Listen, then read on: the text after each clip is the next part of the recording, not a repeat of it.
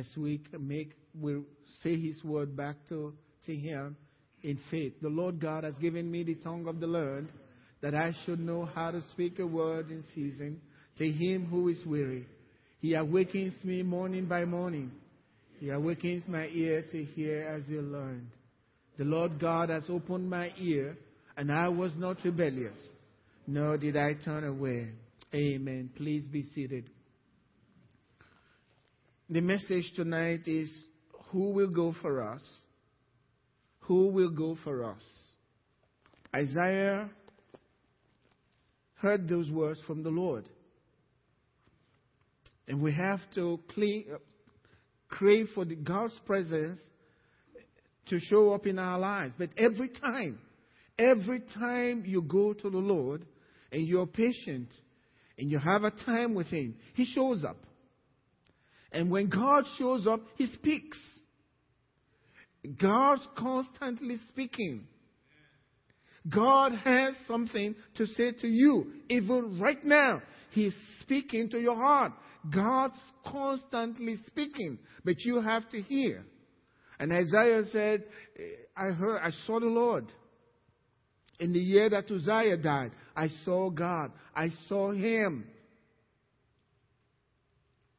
On Sunday, I shared with you from uh, John chapter 14, I believe verse 19.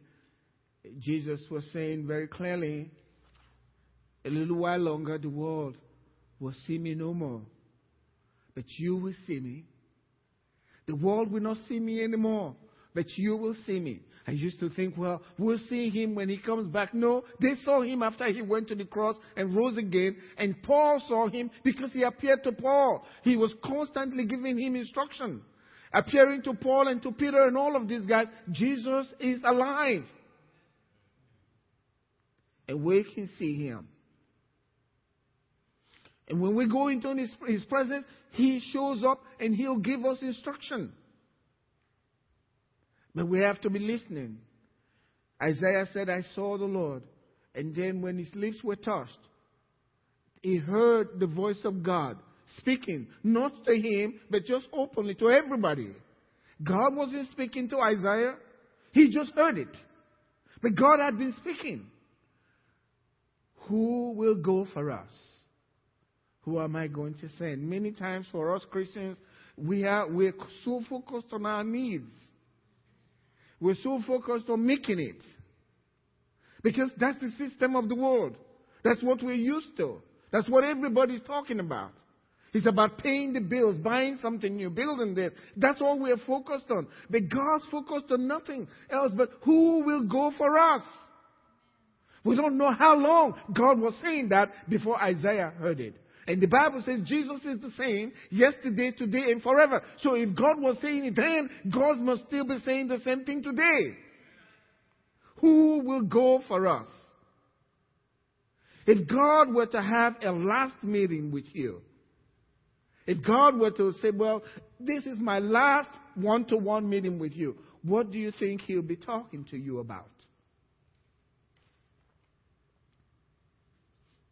What will his message to you be? How will he instruct you to live your life after this last meeting?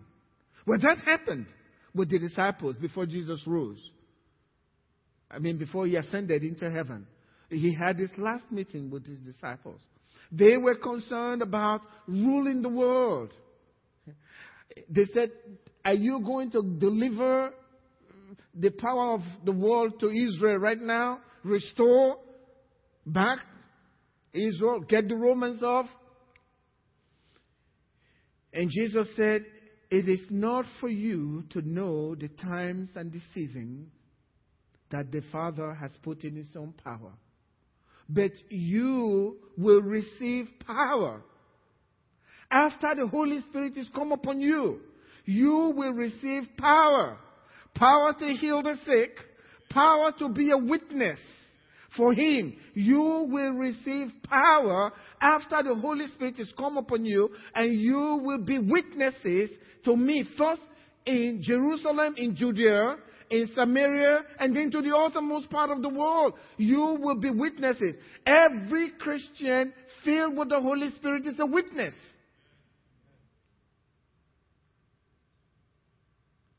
Jesus said, You, in, in, I believe in Isaiah, Isaiah 43, you are my witnesses, he says. That's back in the Old Testament. You are my witnesses. So God's looking for somebody to be a witness for Him. We are all witnesses. He filled them with the Holy Spirit, not for them to have the world, but for them to be witnesses. We tend to forget that. That's the only reason we're here, to be His witnesses to the world. His workers, those working for Him. We're supposed to work for, with Him and for Him. There is a vineyard there that God's calling us to work in. And it's very important that we take that to heart because God has business, not, not, He's not into anything else, but to help His people to be powerful witnesses. You know, he met with them for 40 days. 40 days, all he was trying to let them know forget everything that you knew before. The system in, in, in serving God in Israel is going to change. Everything is going to change. I want you to buy into this. So for 40 days, he was teaching them and instructing them. That was the one that was dead back alive. I'm sure they were listening closely to get what is going on. Even still, they didn't understand it until after the Holy Spirit came. You'll be witnesses to me. And so we are to be witnesses. If God were to speak to you about how you should live your life from now on till you see Him, He'll be telling you you need to be out there getting people into the kingdom. That's all God's concerned about. That's why He sent the Son to the world. No other reason. There's no other reason. Jesus came into our world and bore everything he had to go through just to get them. Here are believers, you know, all of us, we don't seem to get it. There's, there's only one thing that moves God's heart. And when anyone is fully involved in that, God will deliver all the resources of heaven. Just like He did with uh, Linda. She wanted to go. She told me clearly, I, I don't, I, there's no way I can come up with that money. And I, up to now, I don't know who did, who gave. I don't think she does because it's secret. It's a secret. but when your heart is in it, God's in it. And if God's in it, He will make the provision. But your heart has to be in it. God's still looking. God's still looking today. God's still looking for people to work for Him. Maybe not full time, but our heart has to be in it. We give for the ministry so that we can reach them. We are not collecting money just to amass a lot of money for the church. No, we want to spend that money to reach people for God. The time is short, very short. We have to reach them. You know, at the same time Jesus began his ministry, you think he will be focused on what, what he, he came to do, just the ministry, preaching, and all of that. He was doing that, and he was healing that people. But guess what else he was doing? He was enlisting people. That's part of it. As soon as he began his preaching, he was preaching, but also going to call people to join him in this mission. He was looking for people to join him and help him. And he stayed with those people. You know, I like what he says in, in, in uh, John chapter 17. He said, Jesus, having loved his own, he loved them to the end. You know who he was talking about? Those that followed him, those that he picked and picked himself. He was out looking for people to enlist in them. He loved those people. He asked a lot of questions. But he patiently answered them and spoke to them and stayed with them up to the very end. Can you imagine? I'm sure when Jesus was in the grave, he couldn't wait to get back so he can get back with these guys again. He spent so much time with them. He'll do the same thing for us today if our heart is in there. Spending so much time with them. It tells us in Mark chapter 4, it says Jesus walked by the Sea of Galilee. He saw two brothers, Simon Peter, and then he saw Andrew, and he called them, Come, follow me. And I will what? Make you fishers of men. I've said it here before. If you follow Jesus, truly follow Jesus, truly you are following him, Jesus, no other thing, you want to be a fisher of men. They were casting their nets. And Jesus was telling them, from now on, you have a different kind of net. When you catch fish, you actually take them out of their environment, right? From the water, right? you take them from the water in, into a different environment. So what we're doing, we catch men, we take them out of their environment. We don't destroy them, we give them life. With fish, they die after you catch them, right? But with men, when we catch them, we make them come alive. So Jesus was telling them, you're going to be doing a different kind of fishing. Amen. You catch them and you give them life. And we are responsible. It says immediately.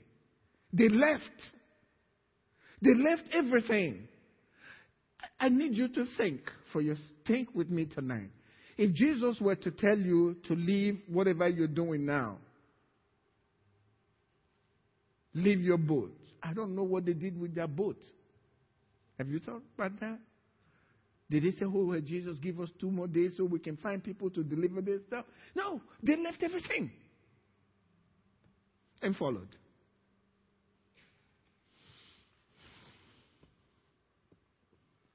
No wonder, no wonder they became so great. Same thing with James and John. Immediately, they left their father, the servants, they were gone. This was important to them. Did they fully understand what we understand today? Did they know exactly what the things we, we know today? They didn't have any clue. All they knew was Messiah's calling we were disciples of John. John has told us that's the Messiah. He needs me. Nothing else matters. Nothing else. Not even my own life matters. Read Matthew chapter 19. Peter said, We've left everything to follow you. We left all. Are we willing to give everything today? How would you feel if you are told by Jesus, please stand by uh, Highway 6 and 290 and, and invite people to, to church. What did you say? They will think I'm a beggar. I don't know if I can do that. Is there no other way to get that done? That's the flesh. That's the flesh. Some people cannot even knock on people's doors because we're afraid of being rejected.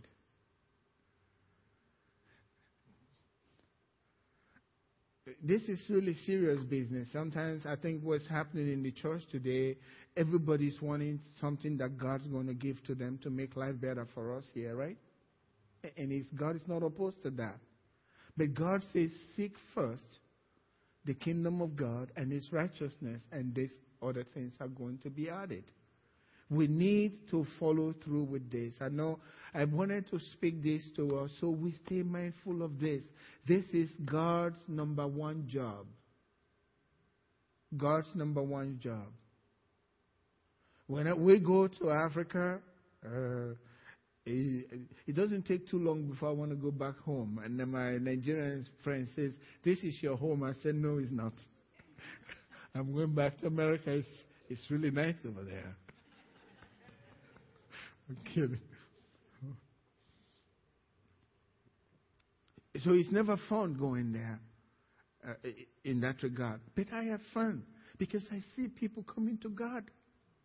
A lot of them. And it's fun to go back because those that came in, they're still back, they're still there in church. Now they're grown and they can preach now. It's wonderful, very dynamic what God's doing. It's so satisfying. When I'm over there, I don't get tired. I, am up very early, late. I remember I've shared this before. I think Brother, uh, Pastor Andy remember, uh, what's his Mel, Mel Fields. He was with me in one of those meetings, and we were constantly going. And I had Papa with me. Papa was 80 years old. When I brought Papa, Papa said, I want to go to Africa.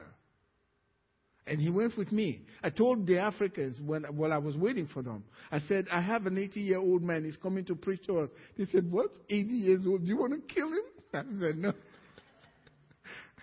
I said, When you meet him, you'll realize. And I used Papa like because our culture, if you're from Africa, there is this thing about respect. It's very strong.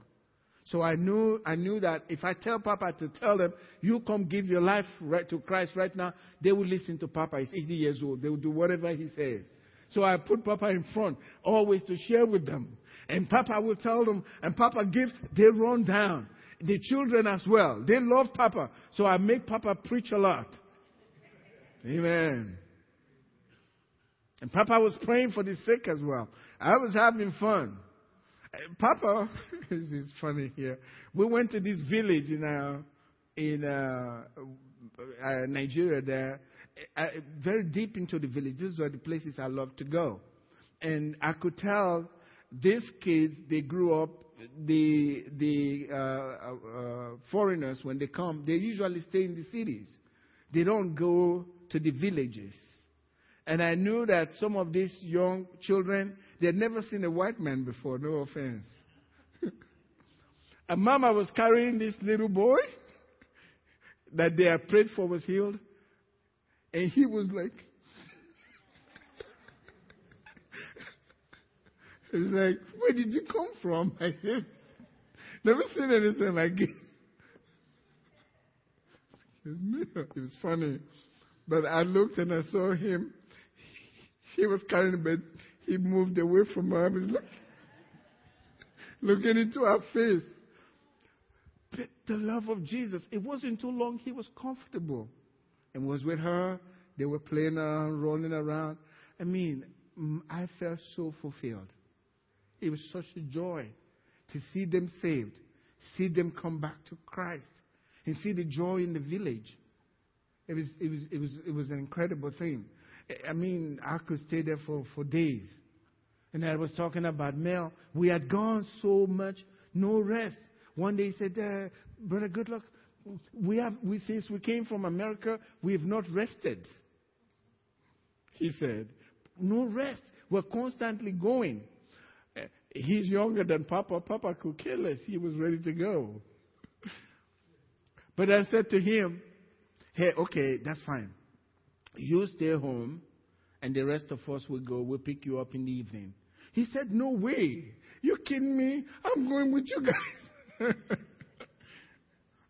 he was with us all. And, and it's an amazing thing. When he left, because I see them to the airport, I had no chance, no opportunity to visit with my family because we were so busy. They just knew I was around. And when they, when they were going back, I had to take them to the airport to, to they, he, Mel was crying. He had tears in his eyes. He said, I want to go home, but I want to stay. I just want to stay. Because every day we were seeing people come to Christ genuinely. And in church, happy, filled with the Holy Spirit, healed. It's so satisfying, I'm telling you. Try. Be obedient to God. Share with people about this Jesus that can transform their lives. We have the power. We're thinking that they don't want it. That's a lie. They want it. I wanted it. When I saw my friend serving God, Samuel, the one that led me to the Lord, he was always singing, I know heaven, I know that heaven is mine. That's all. He was constantly singing that song everywhere. He, his voice was horrible, but he sang that song all the time. I know heaven, heaven is mine. He sang them. I mean, uh, you won't shut your ears off when he sang. But then people would curse at him. And he would yell back at them that he was going to heaven. And I thought to myself, I thought we were all supposed to just hope we'll make it. But this guy knows he's going to make it. I'd like to know that too. And I made the mistake of telling him, I'd like to be just like you. He said, Yeah, that was a mistake because as soon as it came out of my mouth, this fellow will not let me rest. He came after me constantly. But thank God he did and stayed with me. There are people out there that are waiting for you. Only you can lead them to Christ. Nobody else. Just you, Pastor Kent. They're waiting to hear from you. And you've been anointed by the Holy Spirit to win them to Christ. When I'm, when I'm out, like we go back to Nigeria, I just believe, I mean, God's will. Amen. Perfect will. So I can, I can tell them openly, God's going to do miracles tonight. How do I know that? Because I'm in His perfect will. He won't disappoint. When you preach the gospel, the Bible says He walked with them, confirming the word with signs following. Everything I tell them, He does. Amen. I tell them, God's going to do this for you tonight. They're happy to hear that. But God's also hearing what's going on, and He confirms the word that they speak with signs following. You want signs in your life? You want God to do unusual things in your life, your family's life? Preach the gospel. Reach out to people for Him. I was glad when I found Calvert. There's another place to go instead of going to Nigeria. That's a good place to go. Yes. I enjoy it. I, I, the joy that I feel every time I go to Calvert, I, I, can't explain it.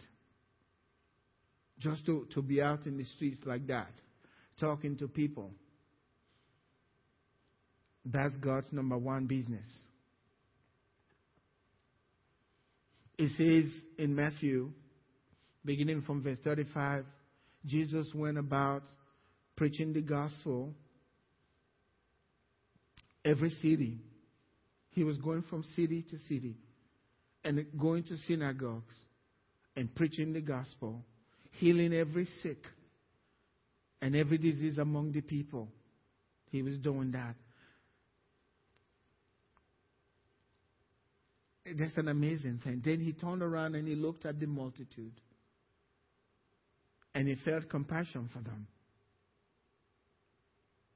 He's been walking with them. He's been praying for them. He's been teaching for teaching them. But then he turned around and saw them and felt compassion for them. Because they were weary. That word weary there means they were harassed and helpless. Harassed, helpless, and hopeless. You know, Satan is harassing people a lot all over. And we have the power. Many of us were here the other day. There was a lady that came to our church that a demon had attacked. You remember? She spoke from here. And she was scared. She was running back and forth. It's a, a lady that came here. A few, some of us remember that. That a demon really attacked and she was afraid. The one that a, a demon came back the demon came back with one that was bigger than himself. Remember that? She was very worried, harassed. But thank God we know the truth. Amen. All, what, all I did was tell her the truth. You do this and do that. This is going to take care of the problem. But she was running. She wouldn't sleep in her house. She's, she was afraid. Why? Because she didn't know the truth. I didn't pray for her. All I did was instruct her from the Word of God. And you have the power to deliver them from being harassed by Satan. Because you know the truth. Once you deliver the truth to them, and they hear the truth, the truth will free them.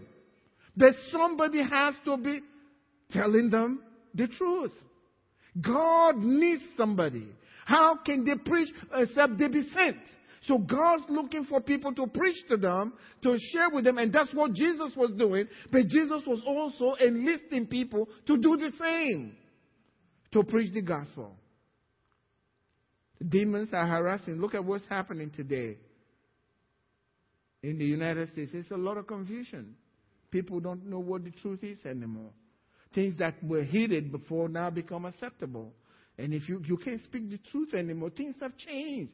Who is behind all of this? The enemy. Why? Because Christians are not telling them the truth.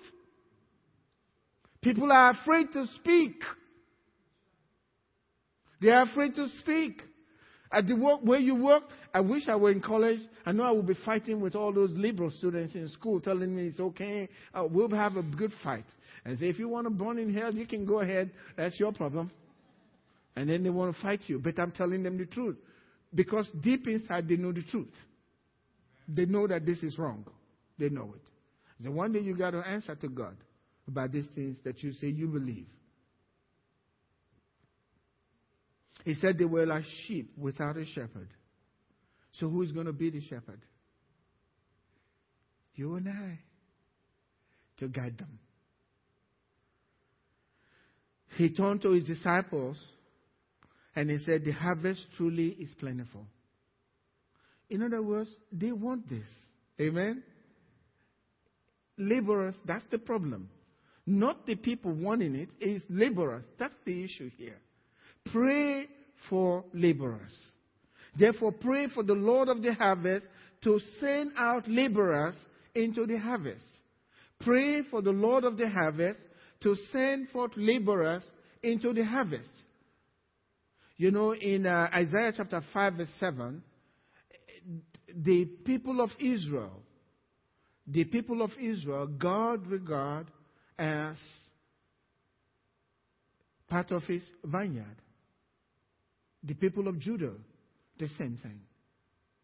And said, but God said in that same verse, He said, when I look, he was looking for justice, he couldn't find that. There was no justice there.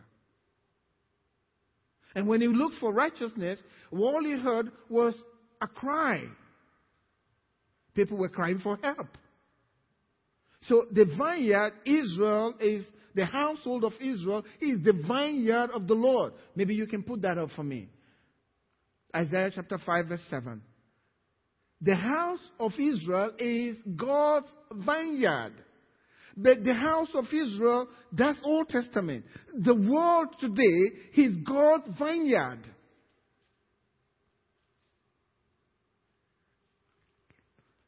The sons of Judah, pleasant plant, he says. He looked for justice, but all he found was oppression. And when he looked for righteousness, it was a cry for help. That's what's happening in the world. That's why when Jesus looked, he felt compassion for them because they were being harassed and oppressed by Satan.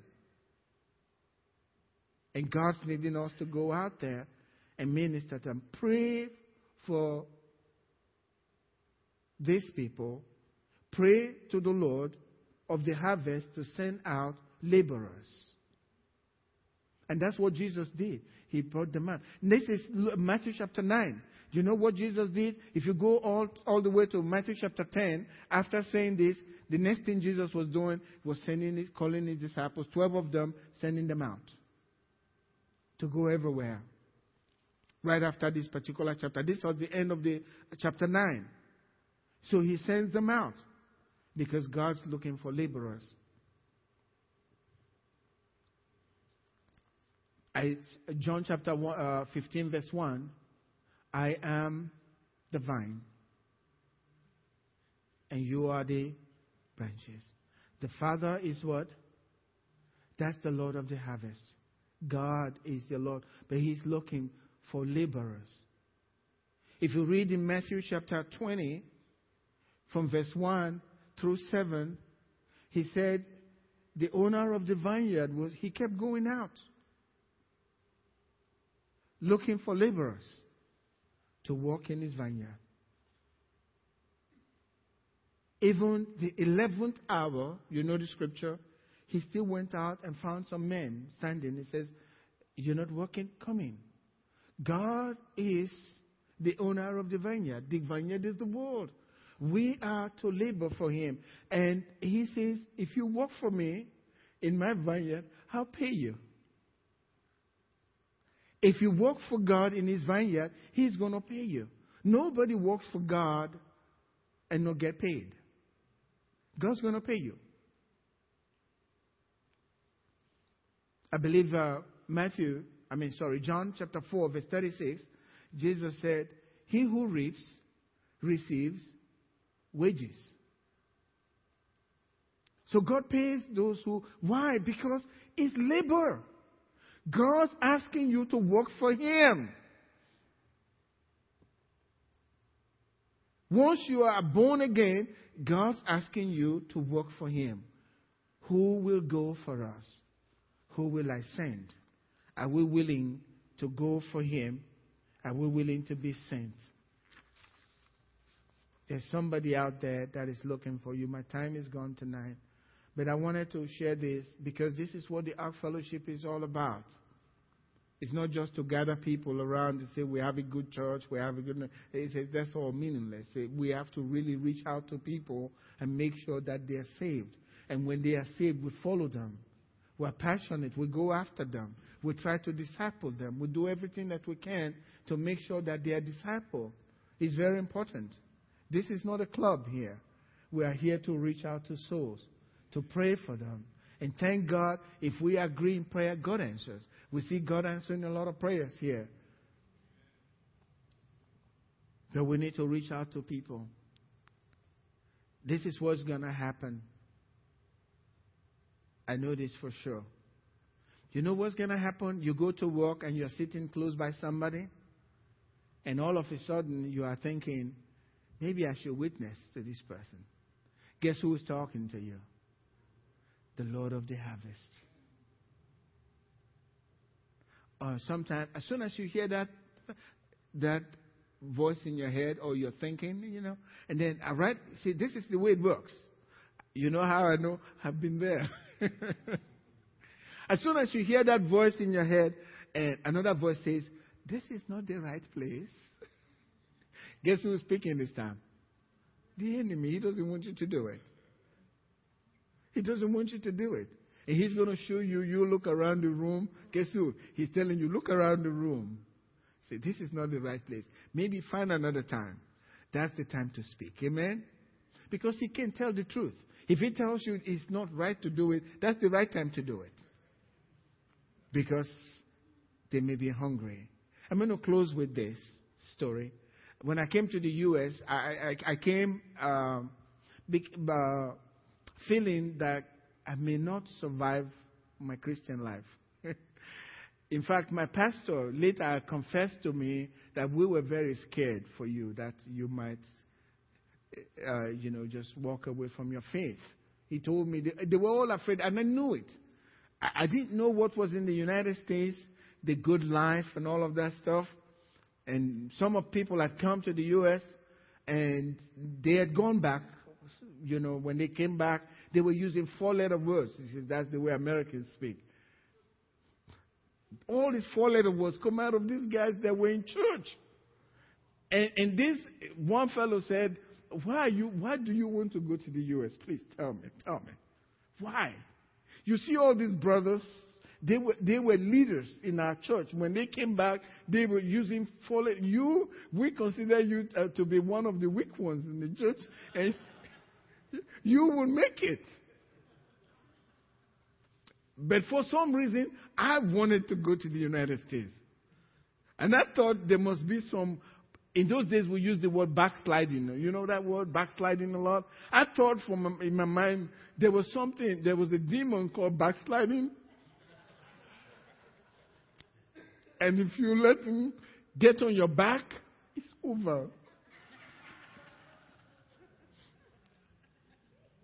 So I came to the U.S. very afraid, wondering if you moved, I thought that was the demon. I'm not letting you get on my back. That was the way I thought. So I developed a, a strategy of fighting. I was preaching at anything that moved. You know why? It was a defensive thing. So if I keep preaching at them, that demon will not have any room to get on my back. So I preached to anything. I went knocking on doors. I will arrest them. No way I'm going back uh, uh, those brothers, they will see. But I didn't know what was making them go back from God. But as I did that, I remember coming back from school. The very first time I started doing that, the devil told me, I know now it's the devil. He said, if you do that, all of these students will be watching you. And, and if you make any mistake, then because of you, they will never follow God. I thought about that for a while. I said, well, that's okay. I'll still do this. But the interesting thing, I was doing this. One day I came back from school, I mean from classes. I lived in the dorm. And, uh, you know, uh, there was a, a, a young man, he was in his room. And he had, in those days, they had this earphone. It's not the little ones that you have now. It's this big one. It covers the whole ear.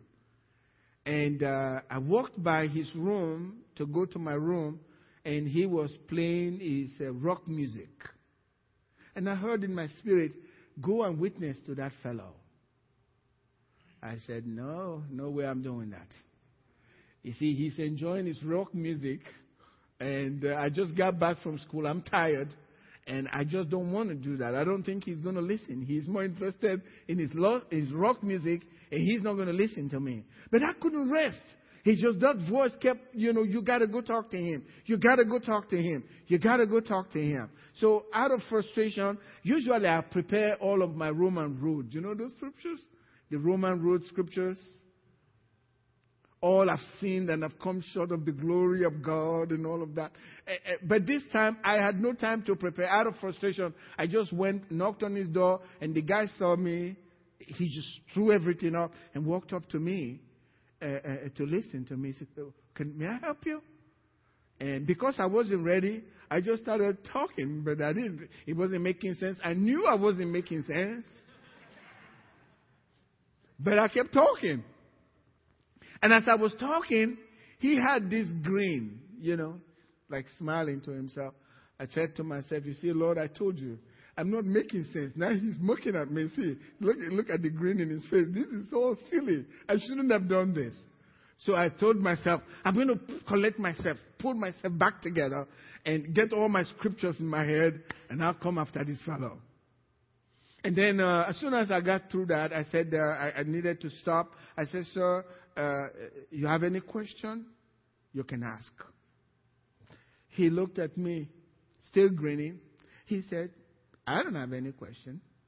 He said, It's amazing that you came to my door. Last night I was telling God, if you exist, then send somebody to come and talk to me. That's how he ended. I felt, I felt like a true evangelist then. I was really preaching the gospel right now. I couldn't, I was so joyful. I went back to my room. I, didn't, I can't even tell you what I said to him. I said absolutely nothing. No message, but he had received Christ. He threw his stuff away. He had his Bible. The few minutes I went to my room and I wanted to talk to him about some assemblies of God church in town where he could go get filled with the Holy Ghost and all of that. And uh, I went back to his room. He had his Bible in front of him. No more rock music. He was reading his Bible. I went back to my room. I was shouting, This is God. I really obeyed God. Now, but this is what happens when you make up your mind to reach. They're looking for it. Stand up with me tonight.